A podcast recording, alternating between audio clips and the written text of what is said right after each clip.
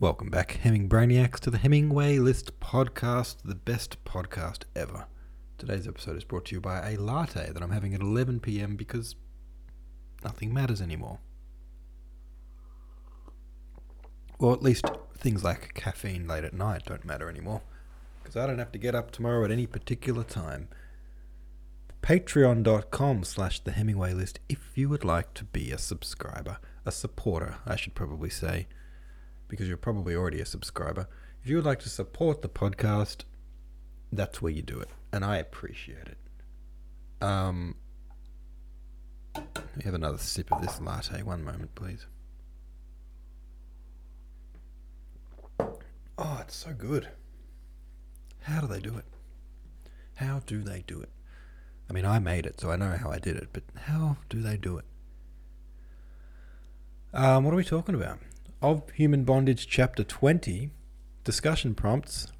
It, it looks like I forgot to write a discussion prompt and I left the one in there from yesterday. So that's my bad. Um, but apparently, you guys don't need me to prompt you anyway. We can have a discussion without that. Entropa says, hmm. Well, now I'm wondering what Ander really intended as a prompt. Um, I can't remember, actually, what I was going to write what was the chapter about again? Um, oh man, I got a memory like a sieve. I'll I'll read through the discussion and see if I can actually remember what the chapter was about and what I was going to ask. Fix the Blue said, and so Mr. and Mrs. Carey's life plans for Philip come to an end. Philip sees the vicar for what he is and no longer wishes to become ordained. He sees hypocrisy in the religious and decides he wants to see the world. I wonder what is in store for Philip next. Ha ha ha. Yeah, I do get a baby. Can't wait. I calculated when we are due to be done. This is continuing on from the last few days of podcasts if you've skipped any. Uh, Fix the Blue is pregnant and can't eat dippy eggs, uh, unfortunately. But does get a baby at the end of the whole thing, so you know that's pretty good. Uh, I calculated when we are due to be done with the book, and Baby Fix the Blue is due the day after. I thought that was pretty cool. That is very cool. Wouldn't it be cool if it all lined up and um, rather than voting on what the next book will be, we'll vote on what you should name it. And then you have to name it that. That's the new rule of the subreddit. That sounds like an interesting and fun plan for everyone. Let's do that. Your baby's going to end up being called freaking Morgum or something. More more Morecambe. Um, that's really cool though. Uh, and hey, we get to find out if it's a boy or a girl. That's kind of cool too. You're giving me baby brain over here. I am a bit of a sucker for like for babies. Uh, you know. Where I think I've skipped from one comment to another. Oh yeah, Entropa also had this to say. You know what? Even reading that comment, I don't really remember what the chapter was about. I think actually what my discussion prompt. I think I just remembered what my discussion prompt was going to be. I think I was going to say, "Can anyone recap this chapter?" Um, because I didn't pay much attention. So that must be why I can't remember what the chapter was about. That all makes sense now. Entropa said this I like that Philip's independent streak is asserting itself. I won't. I won't. I won't. It's very interesting that the author, Essentially, the grown up and mature Philip finds an excuse of sorts for the behaviour of the local clergyman. He shows an understanding that the young Philip does not. It's a peek into the future of the type of man he will become. What accounts for this growth in character? What changes the youthfully intolerant, excuse me, Philip into a man who is understanding and charitable towards others? Well, I mean, you'd think just age itself. I think most people go from being a little bit gung ho as young men, young people, teenagers especially. A little bit, you can be a little bit, um, what's the word when you're inconsiderate, I suppose, of what of other people's position. Um, and hopefully, with the wisdom of age, you start to wise up a bit and and and see, you know, for, as a younger person, you might only see the flaw in another person, only see their faults. But as you grow up, you start to see um, not just what's wrong with them, but also why, and you start to forgive them a little bit for their flaws because you go, oh, you know, he might be grumpy, but it's because he's, uh, you know, stressed or whatever. I don't know what, what, what it might be, but that kind of thing. Like, for example, I used to always be frustrated by, well, not frustrated, but, you know, you'd say things like, why do old people always move so slow? You know, and you, you know, you get stuck behind one in on a footpath or something, and you're like, oh, bloody hell, why do they move so damn slow? And um, someone told me once, like, the reason they move slowly is because it hurts to move. Like, they're in pain at the moment. like, and you're rolling your eyes that it's taking five seconds longer and huffing and puffing, and they're actually physically being in pain. So, who's got it worse off? Like, you know. And so that's the kind of thing that comes with age. You start to see the reason why someone might be you know, whatever annoys you about them, uh, eventually, hopefully, you, you can be like, oh, but there's actually a good reason there that way. All right. Uh, I don't know what I'm talking about. I am not impatient about old people now. I'm talking about when you're a, a, an idiot teenager. I was an idiot teenager at some point, believe it or not. Okay. Oh, that was a good latte. and a great discussion. Now we are going to read chapter 21, which goes like this Mr. Perkins soon saw that his words had had no effect on Philip, and for the rest of the term ignored him. He wrote a report which was vitriolic. When it arrived and Aunt Louisa asked Philip what it was like, he answered cheerfully, Rotten. Is it? said the vicar. I must look at it again. You think there's any use in my staying on at Tercanbury? I should have thought it would be better if I went to Germany for a bit. What has put that idea in your head? said Aunt Louisa. Don't you think it's rather a good idea? Sharp had already left King's School and had written to Philip from Hanover. He was really starting life, and it made Philip more restless to think of it. He felt he could not bear another year of restraint. But then you wouldn't get a scholarship. I haven't a chance of getting one anyhow, and besides, I don't know that I particularly want to go to Oxford. But if you're going to be ordained, Philip, Aunt Louisa exclaimed in dismay, I've given up that idea long ago. Mrs. Carey looked at him with startled eyes, and then, used, used to self restraint, she poured out another cup of tea for his uncle. They did not speak. In a moment, Philip saw tears slowly falling down her cheeks.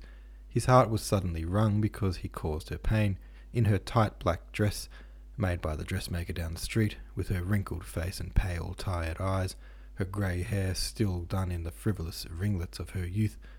She was a ridiculous, but strangely pathetic figure. Philip saw it for the first time. Afterwards, when the vicar was shut up in his, studi- in his study with the curate, he put his arms around her waist. I say, I'm sorry you're upset, Aunt Louisa, he said.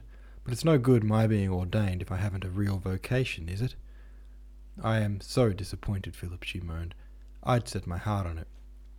I thought you could be your uncle's curate, and then when our time came, after all, we can't last forever, can we? You might have taken his place. Philip shivered. He was seized with panic. His heart beat like a pigeon in a trap beating with its wings. His aunt wept softly, her head upon his shoulder. I wish you'd persuade Uncle William to let me leave Tercanbury. I'm so sick of it.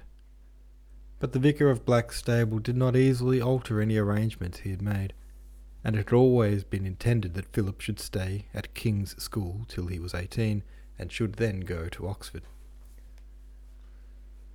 At all events, he would not hear of Philip's leaving then, for no notice had been given, and the term's fee would have to be paid in advance in any case. Sorry.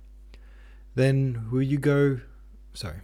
then will you give notice for me to leave at Christmas? said Philip, at the end of a long and often bitter conversation. I'll write to Mr. Perkins about it and see what he says. Oh, I wish to goodness I were twenty one. It is awful to be at somebody else's beck and call. Philip, You shouldn't speak to your uncle like that, said Mrs. Carey gently. But don't you see that Perkins will want me to stay? He gets so much ahead for every chap in the school.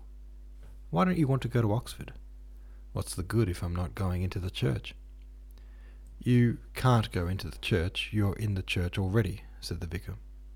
Ordained, then, replied Philip impatiently. What are you going to be, Philip? asked Mrs. Carey. I don't know. I've not made up my mind, but whatever I am, it'll be useful to know foreign languages. I shall get far more out of a year in Germany than by staying on at that hole.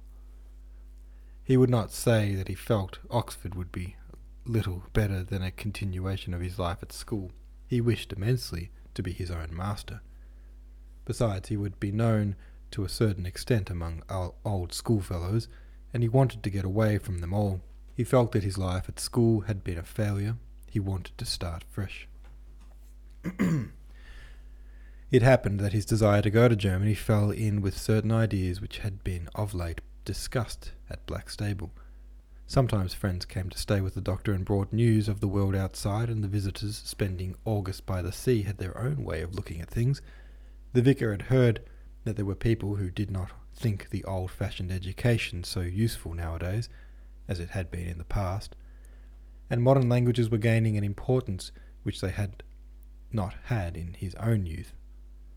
His own mind was divided, for a young brother of his had been sent to Germany when he failed in some examination, thus creating a precedent, but since he had there died of typhoid, it was impossible to look upon the experiment as other than dangerous. The result of innumerable conversations was that Phil- Philip should go back to Tercanbury for another term, and then should leave. With this agreement, Philip was not dissatisfied, but when he had been back a few days, the headmaster spoke to him.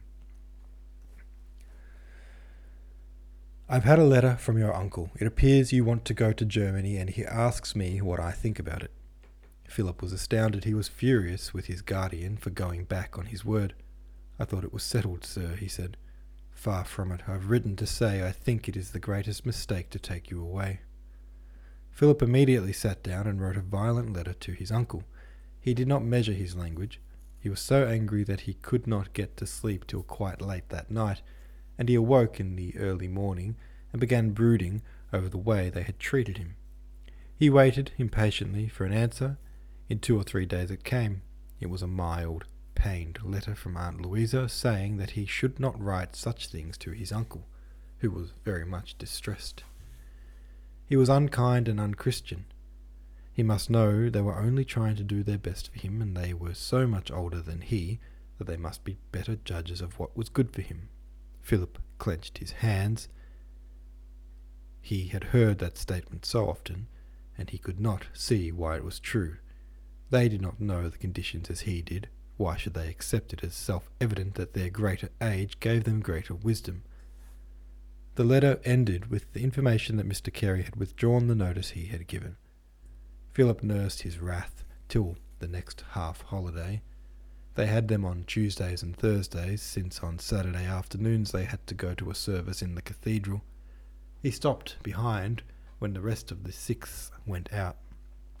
May I go to Blackstable this afternoon, please, sir? he asked. No, said the headmaster briefly. I wanted to see my uncle about something very important. Didn't you hear me say no? Philip did not answer. He went out. He felt almost sick with humiliation, the humiliation of having to ask and the humiliation of the curt refusal. He hated the headmaster now. Philip writhed under that despotism, sorry, des- despot- despotism, which never vouchsafed a reason for the most tyrannous act. He was too angry to care what he did, and after dinner walked down to the station by the back ways he knew so well just in time to catch the train to Blackstable. He walked into the vicarage and found his uncle and aunt sitting in the dining room. Hello, where have you sprung from? said the vicar. It was very clear that he was not pleased to see him. He looked a little uneasy. I thought I'd come and see you about my leaving. I want to know what you mean by promising me one thing when I was here and doing something different a week after. He was a little frightened at his own boldness, but he had made up his mind exactly what words to use, and though his heart beat violently, he forced himself to say them. Have you got leave to come here this afternoon? No. I asked Perkins, and he refused. If you like to write and tell him I've been here, you can get me into a really fine old row. Mrs. Carey sat knitting with trembling hands. She was unused to scenes, and they agitated her extremely. It would serve you right if I told him, said Mr. Carey. If you like to be a perfect sneak, you can. After writing to Perkins, as you did, you're quite capable of it. It was foolish of Philip to say that, because it gave the vicar exactly the opportunity he wanted. I'm not going to sit still while you say impertinent things to me, he said with dignity. He got up and walked quickly out of the room into his study. Philip heard him shut the door and lock it. Oh, oh, I wish to God I was twenty-one. It is awful to be tied down like this.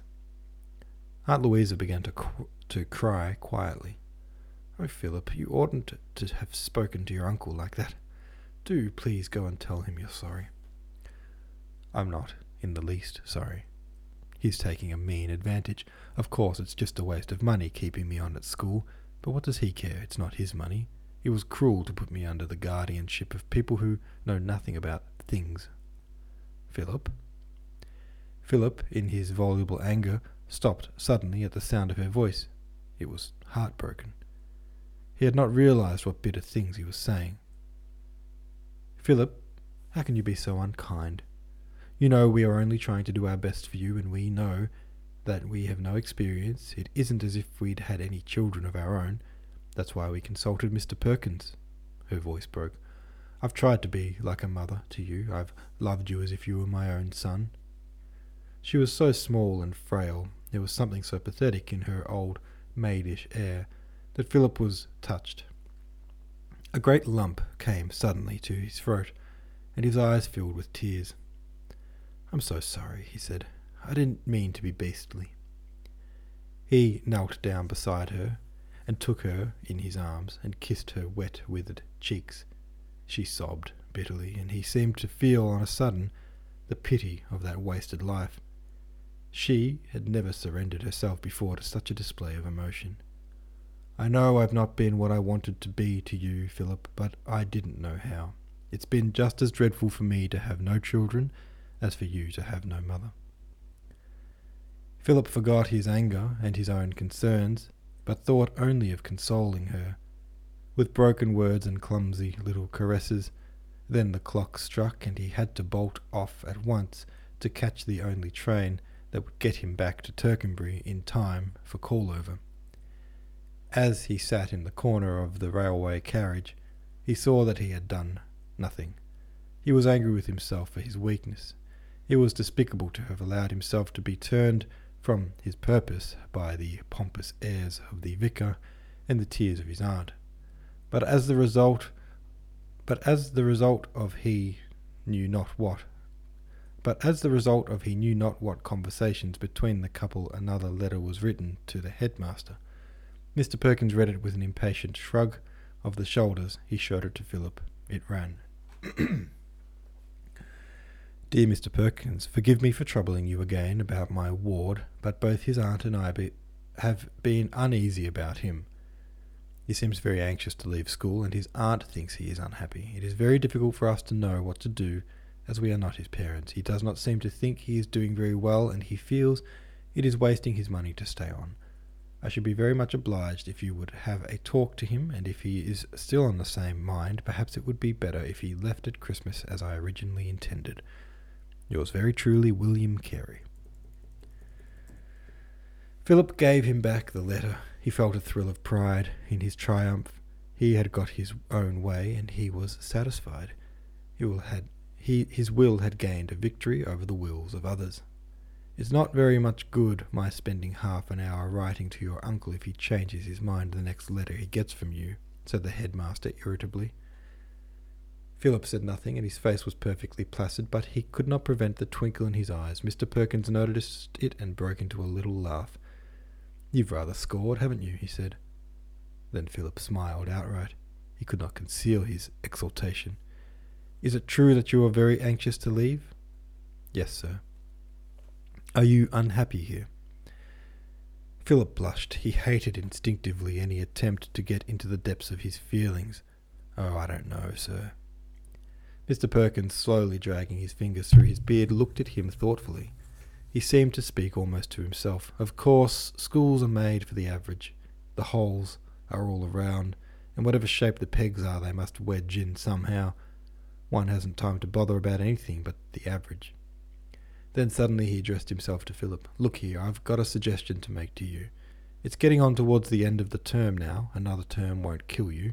And if you want to go to Germany, you'd better go after Easter than after Christmas. It'll be much pleasanter in the spring than in midwinter. If at the end of the next term you still want to go, I'll make no objection. What do you say to that? Thank you very much, sir. Philip was so glad to have gained the last three months that he did not mind the extra term. The school seemed less of a prison when he knew that before Easter he would be free from it forever. His heart danced within him. That evening in the chapel he looked round at the boys, standing according to their forms, each in his due place, and he chuckled with satisfaction at the thought that soon he would never see them again. It made him regard them almost with a friendly feeling. His eyes rested on Rose. Rose took his position as a monitor very seriously. He had quite an idea of being a good influence in the school. It was his turn to read the lesson that evening, and he read it very well. Philip smiled when he thought that he would be rid of him forever, and it would not matter in six months whether Rose was tall and straight limbed, or and where would the importance be that he was a monitor and captain of the eleven. Philip looked at the masters in their gowns. Gordon was dead. He had died of apoplexy two years before, but all the rest were there. Philip knew now that what a poor lot they were, except Turner, perhaps. There was something of a man in him, and he writhed at, writhed at the thought of the subjection in which they had held him. In six months they would not matter either. Their praise would mean nothing to him, and he would shrug his shoulders at their censure. Philip had learned not to express his emotions by outward signs, and shyness still tormented him. But he had often very high spirits, and then, though he limped about demurely, silent and reserved, it seemed to be hallowing in his heart. He seemed to himself to walk more lightly. All sorts of ideas danced through his head. Fancies chased one after one another so furiously that he could not catch them. But their coming and their going filled him with exhilaration. Now, being happy, he was able to work, and during the remaining weeks of the term set himself to make up for his long neglect. His brain worked easily, and he took keen pleasure in the activity of his intellect. He did very well in the examinations that closed the term. Mr. Perkins made only one remark. He was talking to him about an essay he had written, and, after the usual criticisms, said, So you've made up your mind to stop playing the fool for a bit, have you? He smiled at him with his shining teeth, and Philip, looking down, gave an embarrassed smile. The half dozen boys who expected to divide between them the various prizes which were given at the end of the summer term had ceased to look upon Philip as a serious rival, but now they began to regard him with some uneasiness. He told no one that he was leaving at Easter, and so was in no sense a competitor, but left them to their anxieties.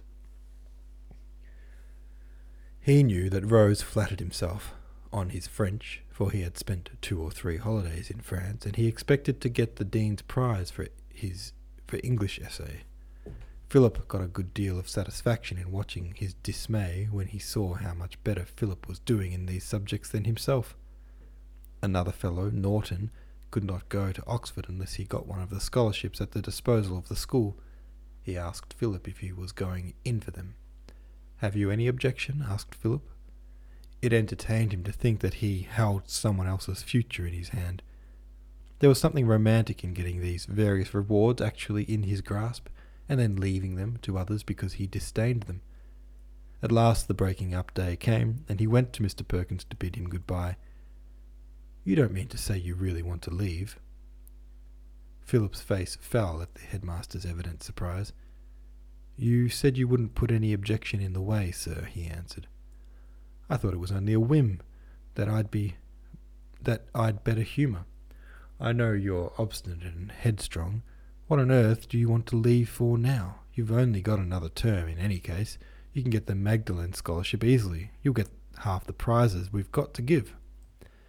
Philip looked at him sullenly. He felt that he had been tricked, but he had the promise, and Perkins would have to stand by it. You'll have a very pleasant time at Oxford. You needn't decide at once what you're going to do afterwards. I wonder if you realize how delightful the life is up there for anyone who has brains. I've made all my arrangements now to go to Germany, sir, said Philip. Are they arrangements that couldn't possibly be altered? asked Mr. Perkins, with his quizzical smile. I shall be very sorry to lose you. In schools, the rather stupid boys who work always do better than the clever boys who idle. But when the clever boys work, why then he does what you've done this term. Philip flushed darkly. He was unused to compliments, and no one had ever told him he was clever. The headmaster put his hand on Philip's shoulder. you know, driving things into the heads of thick witted boys is dull work, but when, now and then, you have the chance of teaching a boy who comes halfway towards you, who understands almost before you've got the words out of your mouth, why then teaching is the most exhilarating thing in the world. Philip was melted by kindness. It had never really sorry, it had never occurred to him that it mattered really to Mr. Perkins whether he went or stayed. He was touched and immensely flattered. It would be pleasant to end up his school days with glory and then go to Oxford. In a flash there appeared before him the life which he had heard described from boys who came back to play in the OKS match or in letters from the university read out in one of the studies. But he was ashamed. He would look such a fool in his own eyes if he gave in now. His uncle would chuckle at the success of the headmaster's ruse.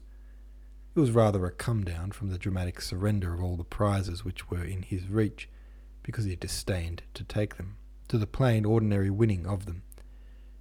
It only required a little more persuasion, just enough to save his self respect, and Philip would have done anything that Mr. Perkins wished. But his face showed nothing of his conflicting emotions. It was placid and sullen. I think I'd rather go, sir, he said.